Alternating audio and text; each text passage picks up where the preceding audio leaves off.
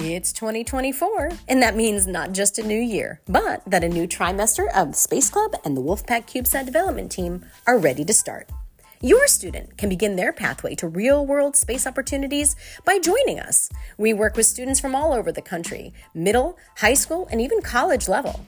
From designing, building, and launching satellites to presenting at international conferences, your student can start to build a resume where he or she is specializing in engineering, policy, and even entrepreneurship. Check out our website at aerospacehigh.org. That's A E R O S P A C E H I G H dot O R G for more information. And let's go to space together.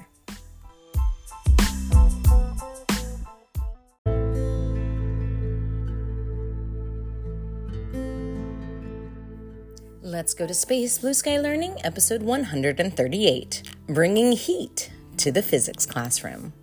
Today, Kevin and I meet with Rebecca Vieyra. She's a physics educator who coordinates the American Association of Physics Teachers NASA HEAT team, which is a group of educators and researchers committed to advancing heliophysics education in formal classrooms. Rebecca's originally from Illinois, where she taught high school physics for seven years. She's also the 2013 recipient of the Presidential Award for Excellence in Math and Science Teaching and is an alumna of the Albert Einstein Distinguished Educator Fellowship, where she was placed at NASA's Aeronautics Research Mission Directorate for one year. Since then, she served as the first K 12 program manager of the American Association of Physics Teachers, program manager for the Inter American Teacher Education Network, and is now director of global initiatives at PhET Interactive Simulations for the University of Colorado Boulder. We are so excited to meet with her today, and we know that you'll be as inspired as we are. Don't miss our takeaways.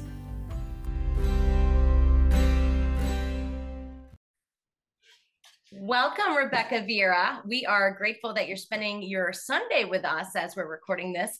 Remind our listeners a little bit about who you are and how you came to be involved in space.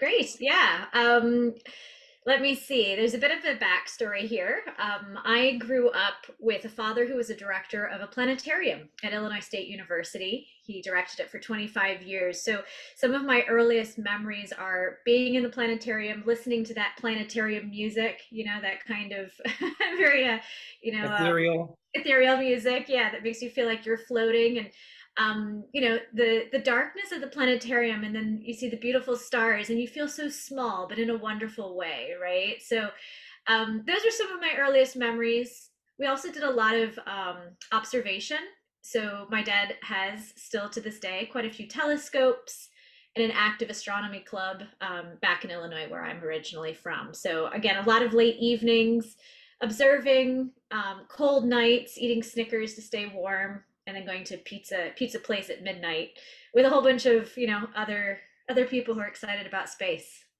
That's fantastic. Did you ever discover anything yourself or were you there where things when things were discovered maybe for the first time no not for me there's plenty of alien stories though i was gonna i was gonna say i bet there was how old were the not that i've seen how old was the group for the astronomy club? Was it adults? Was it kids? Mixtures? Um, so I'm trying to think. The astronomy club probably started in the 70s. I was born in the 80s, so it was fairly well established at that time. Um, mostly adults. I think, you know, we talk a lot about the Sputnik era, and, you know, my dad was probably partly a product of that. And so it was a lot of people around his age who had, you know, either gotten degrees in physics or astronomy and um and and people who are just passionate about you know yeah, about, about the cool. cosmos I got, you know, I, I, I was born in the 70s and in the 80s, I got a telescope, right? And I just thought for sure this was going to be it. I was going to see everything, but it was, I couldn't see anything. Like I just, I never figured out either how to use this cardboard tube or whatever it was. And I was like, well, there's the moon. Yeah. and, and, and, and, you can do the and do the moon. And there's certainly different levels of quality of telescopes, right? Yeah, there's of the, course there's the kiddie telescopes which you know are probably good enough for seeing the moon and for seeing a few planets and things but if you really want to get into stuff like nebula globular clusters um, yeah. you know faint you know really faint kind of stuff you you got to have something that's you know a decent size. Doesn't have to be terribly expensive but needs to be big enough to pick up all that light. And you got to have you got to be in a good place too so right right where there's not a lot of other light. Right I, am from Illinois originally, and you could go out to just like a cornfield, you know, out, outside of the city. But now I, am on the East Coast. It's oh, it's yeah, almost it's impossible. Well, let's let's jump right into something that's like a, an issue for astronomers, which is light pollution, right? Where on the earth have you been that you thought this is the best light? You know, this is the best view of the Milky Way that I'll ever see. Tell us about that. Yeah. Um, so I would have to go back to 2002. I went on a trip to Bolivia. Um, it was like a, it was a youth group kind of a trip, service trip. Um, and I remember, so we were in Sucre, which first of all, we're talking Southern hemisphere. So the sky looks different, right? Um, and we were in a bus. It's a very mountainous area and it was like pitch black. And because the city itself just didn't have a lot of lights at the time you could see like the lights inside of people's houses and they looked like little candles. And then you couldn't what was most beautiful is you couldn't see the horizon. It just turned into stars. And so wow. you had candle like you know what looked like little candles and then it just had stars. And um th- that would be the best conditions. You know the altitude is great um, you know, you've got dry, cold air, um, and that'll, you know, and then right. it, it wasn't as developed. You know, I'm sure things have changed. Right. So, am I right with my geography? Bolivia is that still the high Andes mountains like Chile, which um, Chile has. Yeah, yeah, basically. I mean, there are there's there's valley areas in Bolivia too, but Bolivia's got some of the highest cities in the world for sure. Well, I want to pop back a little bit. So you were young, you're inspired by, you know, your dad, and then you go off to school, you end up teaching physics. So let's kind of jump to the career in physics. And I know that I really want to get to understanding a little bit about what heliophysics is eventually as well. But so how do you make the leap to go into physics? Um, gee, so you know, for a long time, I, there's lots of different things I wanted to do with my life. I wanted to save people's lives in an ER, and then I shadowed an ER doctor and he did paperwork a lot of the time, which we know it's all good and important stuff, but it shifted my mind about what I would be spending most of my time doing. And um, then I wanted to go into international relations and um, it just didn't jive with me. And um, I just thought about what do I really love? And a lot of the experiences that I had had in high school and even younger, show and tell kinds of stuff, right? A lot of it was related to education and a lot of it was related to science so I ended up um, switching my major from international relations in my first year of college into physics and specifically physics teaching. Um, and at that time, my dad had transitioned from being, you know, not not only the planetarium director but also the teacher educator. So he was preparing future physics teachers, and it was a natural transition for me. Except I didn't know whether to call him dad or okay. Carl or you know because everybody. But you know, it was uh, it was a good uh, it, was it was a very good fit for me. That's fantastic. So heliophysics, then. I mean, I'm you know remember I'm the English teacher side of this uh, this cohort here that we have. So helio meaning sun. So how do you transition eventually into uh, the focus on the why? Why the focus on the sun? Like, what is the mm-hmm. relevance that that brought you to that that portion of your career? Yeah, so it, it was it ended up being kind of a side opportunity because at the time um, I was the K through 12 program manager at the American Association of Physics Teachers, um, which is just it's a professional society for physics educators at all levels. And um, NASA had actually approached the AAPT, I'm pretty sure. Um, and you know, long story short, there's money for education activities um, to help people in the United States understand the value of the work that NASA does. And um, one of those divisions that had, you know, a decent chunk of money was um, the Science Mission Directorate, so based at Goddard, um, which is just outside of Washington D.C., um, one of the NASA space sites there. And um, they approached AAPT and said, you know, we're looking to build a coalition. I think it was 26 different organizations to help people understand the research that NASA is doing on the sun. And um, so we said, yeah, would we do it? And um, I ended up getting involved, you know, because I happened to be there, but we also reached out to a variety of different folks across the United States who are mostly at universities and community colleges who teach physics and astronomy. And we wanted to make sure that the heliophysics, the solar physics that NASA was doing you know was doing that people understood it and they understood it in the context of classes that were actually happening. So there's a branch of you know there's outreach right which is like working with the, the public but aapt's role and my role was to support how do we get this into classrooms.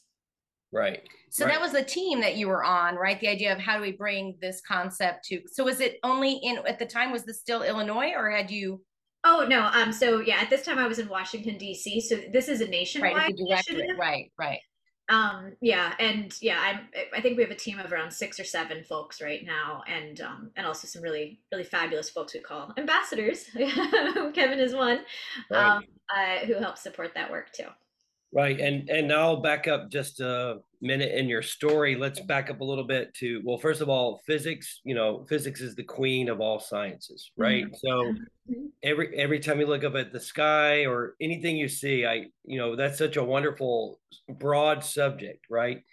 Plus uh, I, I think you've got to love physics because it deals with both the very very small and the very very large right? Physics is that one place. Um, when you started out teaching uh, you, you, were in the classroom for a few years before you probably went to Washington D.C. Yeah. Were you teaching in Illinois? Was your undergrad education in Illinois? Uh, Illinois? Yes, yeah, um, yeah. Illinois. A lot of people don't know, but some of the strongest physics and physics history um, in the United States um, yeah, we got we had a lot of great things going there. Um, so yeah, I um, I'm from what we call Normal, Illinois. Um, I, I, attended Illinois State University. It used to be called Illinois State Normal University, not because of the city's name, but because a normal university prepares teachers, and so the city took the name of the university. Um, so I went to Illinois State, and then I taught for seven years. Um, and at my first school, I actually had my own observatory. Um, which was pretty awesome. But I was only there for a year, and then I moved up to the uh, northwest suburbs of Chicago. Um, and then I, I got a fellowship um, at NASA. Um, there's something called the Albert Einstein Distinguished Educator Fellowship. Um, and I got a placement at NASA, but um, in the aeronautics division, not in space. Right. Did um, not here to DC. So you know we've interviewed um, quite a few folks that you know we spent time I spent time with in DC. Did the Einstein Fellowship change your life for good? Uh, was it for the you know some people would say it goes either way. What are your um, what is your estimation of the that program and how it maybe changed the trajectory of where you are today? Yeah. I mean, um, yeah, it absolutely changed my trajectory. I mean, had I not done it, you know, I mean, there's good and bad, right? Had I not done it, I would still be in the classroom, and I think I'd still be having a fabulous time in the classroom. Um, you know, the school that I left, I did not want to leave, but you know, the opportunity came calling. Um, so I think the thing that was most critical for me is I had a supervisor, a couple supervisors who put me in charge of things I didn't expect to be in charge of, and helped me to recognize skills I didn't know I had, mm-hmm. and um, the Einstein Fellowship helps you to see kind of the role and the importance of the classroom teacher within this bigger scope, right? It gives you that cosmological view, right, of, right, right. of, of education. And so for some people, it disillusions them because especially if an opportunity doesn't show up for you know engaging at a national level in in initiatives i think people can become very disappointed um, in themselves or in the system um, it spoils it spoils us a little bit to be honest. It makes us want more. And some people you know are in a circumstance where they can where they can get more. Maybe they're able to pick up their lives and move across the country or you know not everybody you know is is you know wants to do that and that's fully understandable. So um, for me it was a phenomenal change but i do miss the classroom. And i'm i'm very jealous of of you know the opportunity to see children and young adults really change over the long term. I so, totally well, that. Right. Sounds like you maybe need your own summer camp again. But uh, I, I definitely want to agree with you about the, you know, you go from being a uh, sort of grinding it out in the trenches to mm-hmm. seeing the whole ecosystem, you know, with education. And you're right. A lot of people get, I, I've seen those fellows that get really inspired to do national things. We had one young lady when I was there she was appointed by President Obama to work in the White House, right? Yeah. And mm-hmm. I don't know how much higher you can go as a teacher than that, you know, to liaise with the Department of Ed. So that's mm-hmm. wonderful. Goddard, let's just talk a minute about Wait, Goddard. before you go on, I'm still having a vision of your classroom with the astronomy, you know, like you had your own almost like a planetarium. Is that right? Uh, well, I, I, had an actual observatory. Yeah, an um, observatory. So all I can imagine is like your dad, right? Who brought you into this is now seeing you there. Did he get to come to your classroom and like ex- sharing that experience? I just have this idea of this father daughter connection now in the classroom. He, he, was there. So the the observatory, it was if you could imagine it kind of being like out on a you know near a football field. It's kind of, well for that we actually had to drive to it because uh, it was in a kind of a, a dark area. So I couldn't take my kids there every day. We couldn't like do you know solar observations during class um, in an easy way.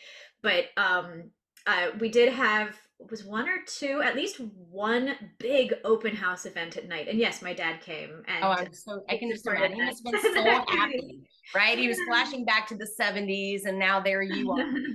anyway, sorry, I was getting. No, and and um, you know, I've been to Goddard. Goddard's a wonderful place. It has such a good history. You know, with and and you mentioned Illinois.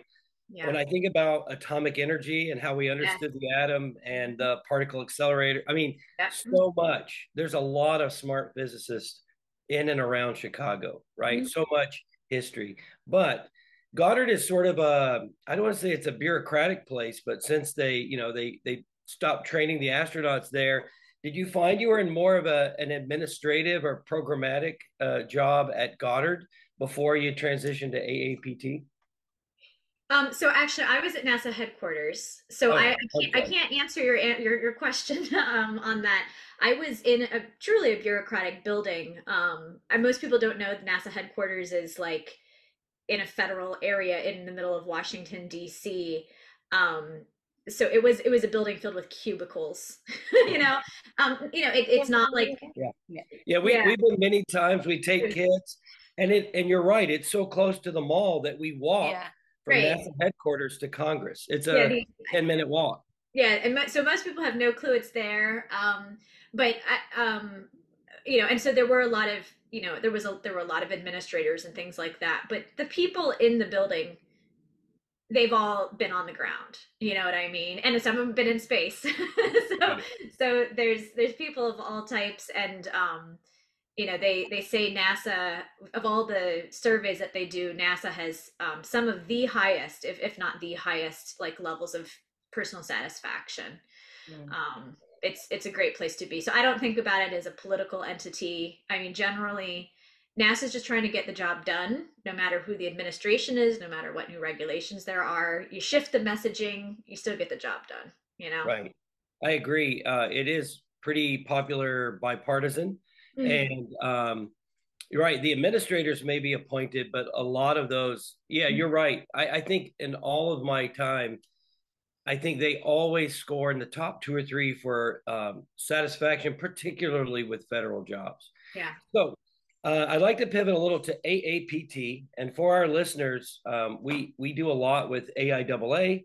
So AAPT is basically the physics educator version of an organization like AIAA. You're made up of professionals in this field. Mm-hmm. So um, you're now at AAPT, and you also. I was. I sorry. Oh, I, should, I, should, I should. I should quickly just just I'll just quickly share my trajectory. So I was oh. after after the fellowship for one year. I was at AAPT for three years, mm-hmm. and then this project started there. I still consult for them because this project has gone on now for seven or eight years.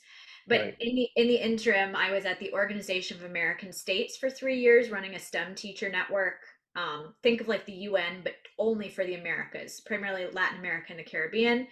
And then um, now I'm at the University of Colorado Boulder and I manage PhET's global initiatives. So Oh fantastic. Yeah, yeah that's what I'm sorry, my background's extremely No, no, no I mean I pre-recorded the bio, but like I knew and that's where I was like, I'm not sure that well, he's aware. As a uh, as a science teacher, uh, particularly in middle school, I I don't know of anyone that doesn't really lean into the PhET lab. Well, I want to talk yeah. about that a little bit. So we do have listeners who might not be familiar, and I know that you both are. I know what it is just because of talking with you, but maybe we could take a moment to really kind of talk about what PhET does, um, because I know you're the director now. I'm, I'm, the director of global initiatives. So there's the actual director is is above me, and I, I right, close. right. But even still, that sounds to me like the idea is to bring that into the use in the classroom yes around the world. to So- support it yeah teachers So have been doing it for a long long time but but helping teachers make most effective use and then spreading that that's that's um that's our focus it's the the community element So remind our listeners what that does. Like, what does PhET do for Sure. the non-teacher folks who might be listening? Yeah, sure. So PhET Interactive Simulations is a project at the physics department at the University of Colorado Boulder. So I'm still in DC, but I work remotely. And um, for over 20 years, we have created um, online simulations. So if you think about like a virtual laboratory space, and if I speak in terms of space, right, we've got now a couple simulations dealing with, we've got one called My Solar System and another called Kepler's Laws. Um, we've got a few others that are also very space relevant, but the if you imagine creating your own solar system, if you added different planets at different distances, different masses, if you wanted to give them different initial starting speeds, you can um, you know start to understand these relationships between gravity, orbital motion, momentum, things like that. So um, it's visually visual interactive kind of a thing, and it was started by a Nobel Prize winning physicist who ended up using the funds he got from his Nobel Prize to launch this effort because at the peak of his research career in physics, he, he actually took a major shift and decided to focus on physics education research. And now we've expanded to math and Right. science. Carl. Uh, Carl Wieman. Is that Yes. right? Mhm. Yeah. Yeah. Um, I will tell you this. Um, I take a PhET lab with mechanical energy, the Yeah. curriculum, and I put it on the same screen as a Khan Academy video that shows uh, an elliptical orbit, Mhm. and then I sync them up so that uh, perigee on the orbit is the same time the pendulum is at the bottom. It's oh, I love- wow. yeah. Think about That's, that. that's, that's really cool. Yeah, and then I made a little recording, but the the bar graph, right? So I show the kids. I, I do a summer camp on orbital mechanics, and the tagline for the camp is "We always trade height for speed." Right. So Ah. your PhET lab is the ideal place because every child, if you start with roller coasters and a ten year old, every Right. child gets it. So I, I I'm a big fan of the PhET labs. Actually, sometimes I'll have time where I'll just let the kids choose the PhET lab they want to explore. So I give Yeah. them some free time to Mhm. play in the PhET labs because they're such good quality. So That's I, I'm so glad to hear that because in general, you know, uh, that open play is so much more productive and fruitful and pedagogically beneficial than anything we could ever give instructions to kids to do. It's way know? better than a one page handout, right? Right? Yeah.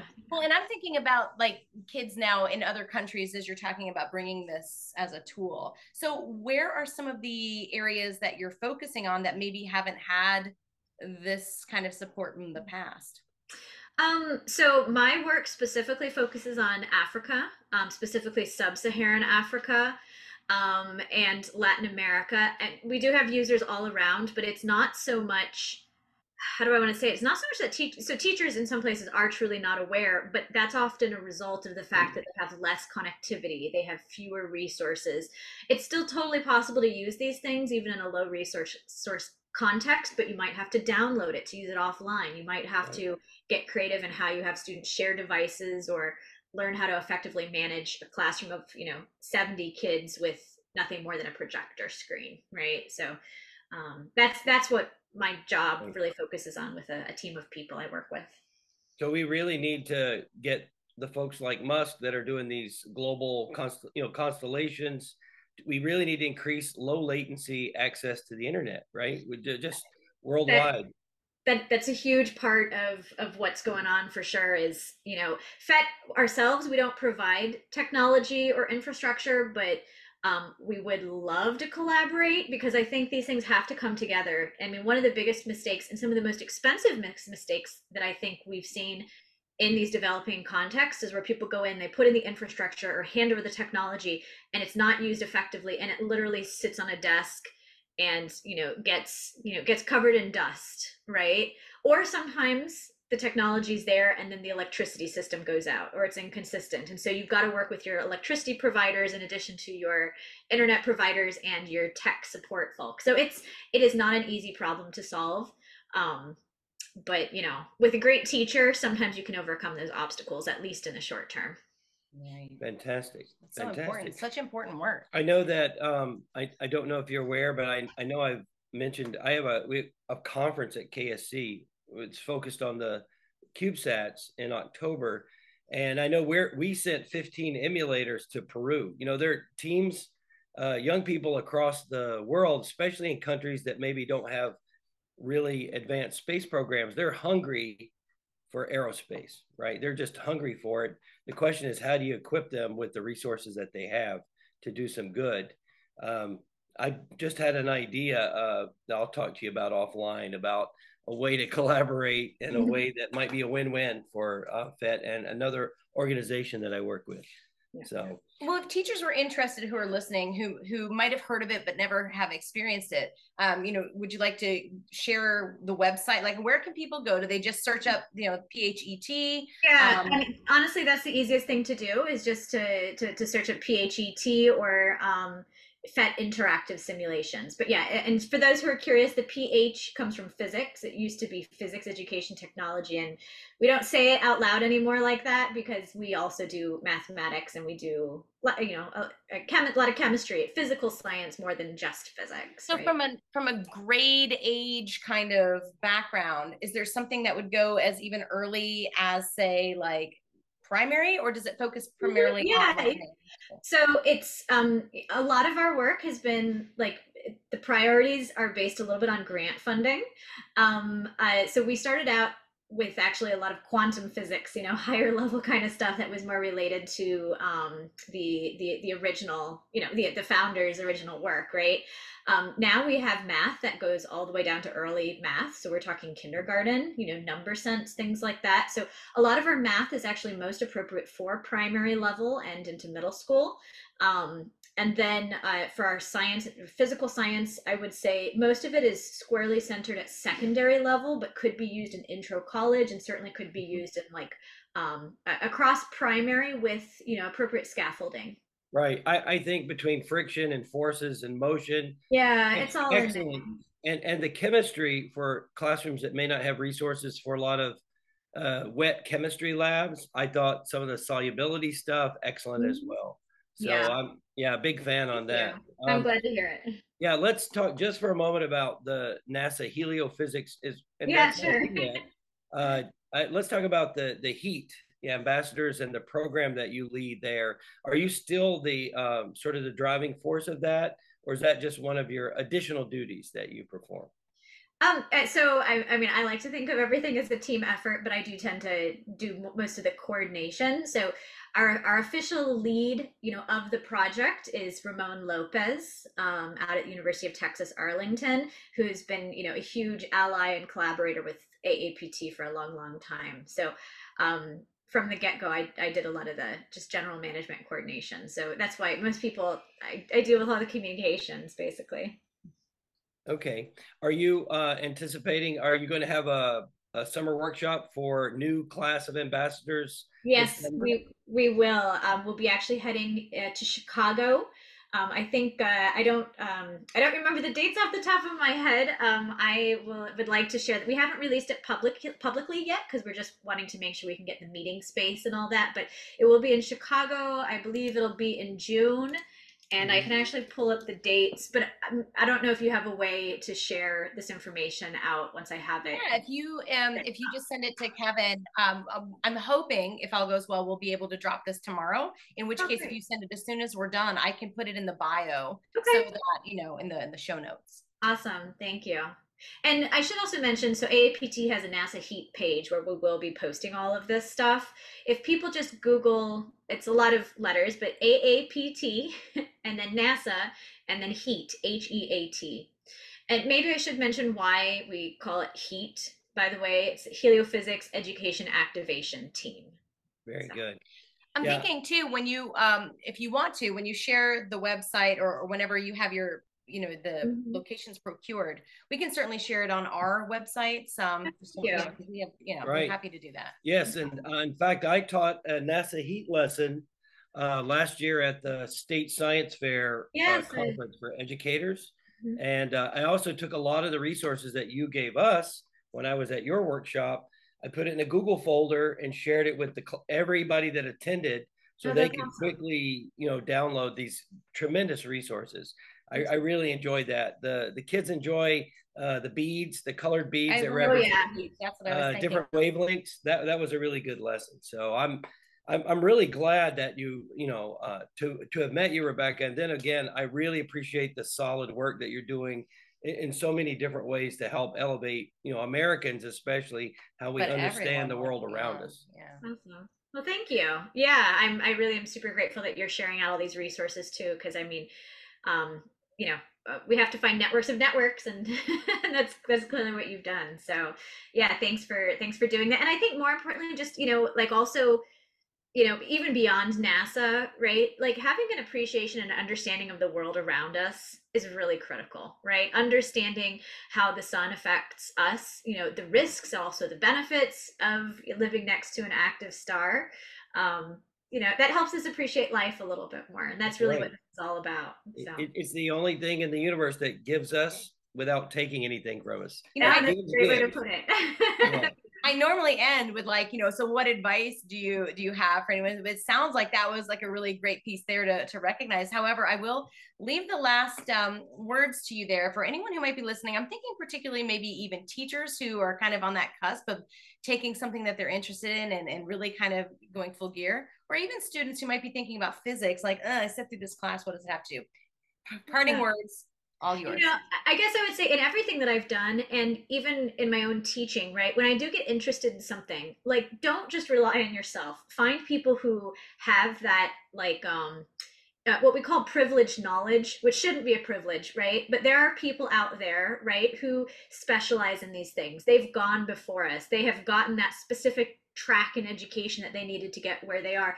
Finding mentors, just in general in life, is probably the best piece of advice that I would give. So again, be it you know wanting to bring research or a particular topic into the classroom that maybe you as a teacher don't know all that much about that should not be a limiter right um you know find people who are willing to give a little bit and um and just don't take on the whole burden yourself because we no nobody gets ahead in life on their own I, I really don't don't believe so Really good advice. Well, we really appreciate you spending this time with us today. And I know Kevin's going to want to talk to you offline about this. So thank you again for your time. thank you Thank you.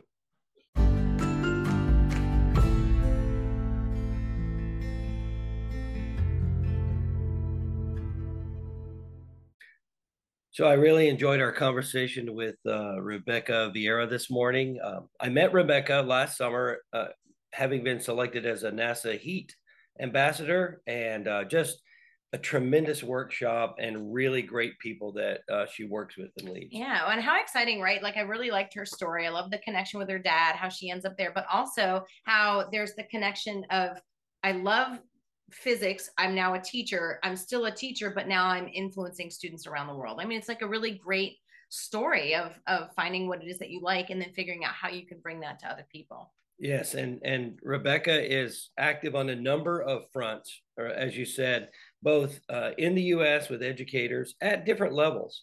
Uh, the workshop I was at, uh, there were folks from the university, uh, high school, and middle school, and but all with a similar theme of how do we get this great content Mhm. uh, that's being uh, created by uh, our research, the NASA researchers, out to the youngest possible students. Yeah, I think it sounds like though, like from listening to you do these workshops before, and even um, talking with Rebecca today, it really comes down to funding, right? And like it's it is unfortunate when she talks about like the idea of the privilege or whatever, but it's like those who have the resources have access. And it seems like even in some of these workshops that you've been to everybody's developing and generating these fantastic ideas but then it stops short of actually getting to where it needs to go beyond like just that area. So i don't know what the answer to that is but um, i feel like I, I just feel like there's a, a wealth of information that somehow is not getting to to the kids in the classroom to the teachers who ultimately give those lessons. How do we fix that Um, that's a definitely a programmatic, you know, a policy issue the for the department of government ed right about. department of ed Well, no, not not necessarily Department of Ed, but the the if the goal is to create some deep domain experts with t- classroom teachers, they just need uh, access, and there's no way to do that short of spending some money. And it's still So- that paradigm shift we talk about. The, how we approach education in general is still antiquated. There's not enough connection to industry. And I really envision an idea where you have, if it was like the bureaucratic Department of Ed, you're right there by NASA anyway. Why aren't some of those not just funding or creating things for teachers, but actually working together to to take them further? I don't know. That's a topic for another day, high level. All right. Well, we hope that you enjoyed this week's episode, of course, and that you'll join us again as we say, let's, go, to space.